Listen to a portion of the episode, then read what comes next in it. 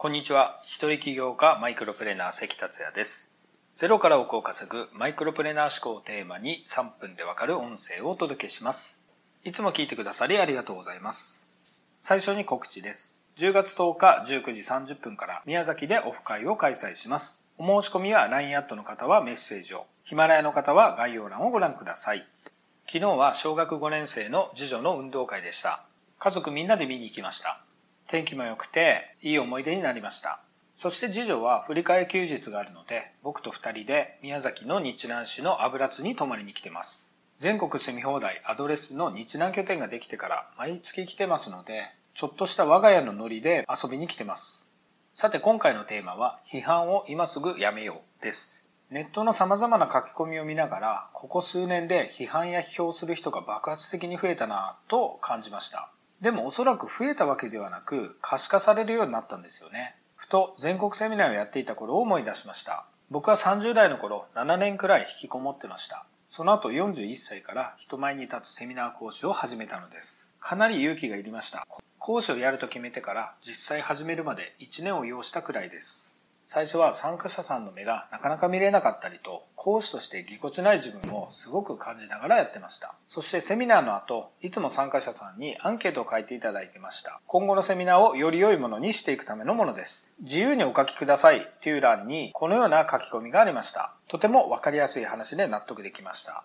早く実行したいと思うことがたくさんありました。普段の自分に当てはまる話を分かりやすく説明してくれたなどです。他にはセミナー内容に対して具体的に〇〇をやっていきますとあったり、当時の関塾の塾生さんからは人生がもう変わり始めてますという嬉しい言葉もいただいたりもしてました。そしてこういう言葉もありました。今日のセミナーは退屈だった。知ってることばかりで眠かった。講師の話すテンポが悪かった。セミナーの内容は〇〇〇の内容に変えた方がいいなどです。もちろん改善点はたくさんありましたし、指摘してもらうのはありがたいと受け止めました。僕のために書いてくれたのでしょう。ただ、こういった内容を書かれた方の今後が気になりました。なぜそう感じたのかというと、僕がいい講師か批評してくださいというセミナーのように参加されているようだったからです。もちろん ひゃくパーセント そうではなかったと思いますが、そのようなことを書くということは、自分が常に正しいというマインドセットの可能性が極めて高いのです。批評家になってしまったら、どんなセミナーを受けても、本を読んでも、成功者と話しても、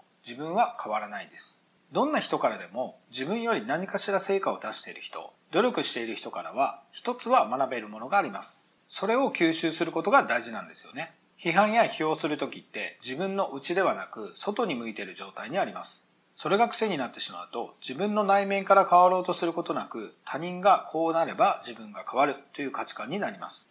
自分が変われないのを周りの人や環境のせいにしてしまいます。かくいう僕も昔は全くそれに気づかずに、周りの人や環境のせいにして最悪の人生だと思っていた頃がありました。成功者や本から自分の中に全ての問題があると教わり目が覚めたのです。あなたがセミナーを受けたり、本を読んだり、成功者と話したりするときは、批判や批評をするのではなく、自分がどうありたいのか、そのために何を学び、何を吸収するのかにフォーカスされることをお勧めします。今回は以上です。最後までお聞きいただきありがとうございました。この音声を気に入っていただけましたら、シェアなどしていただけると嬉しいです。それではまた明日。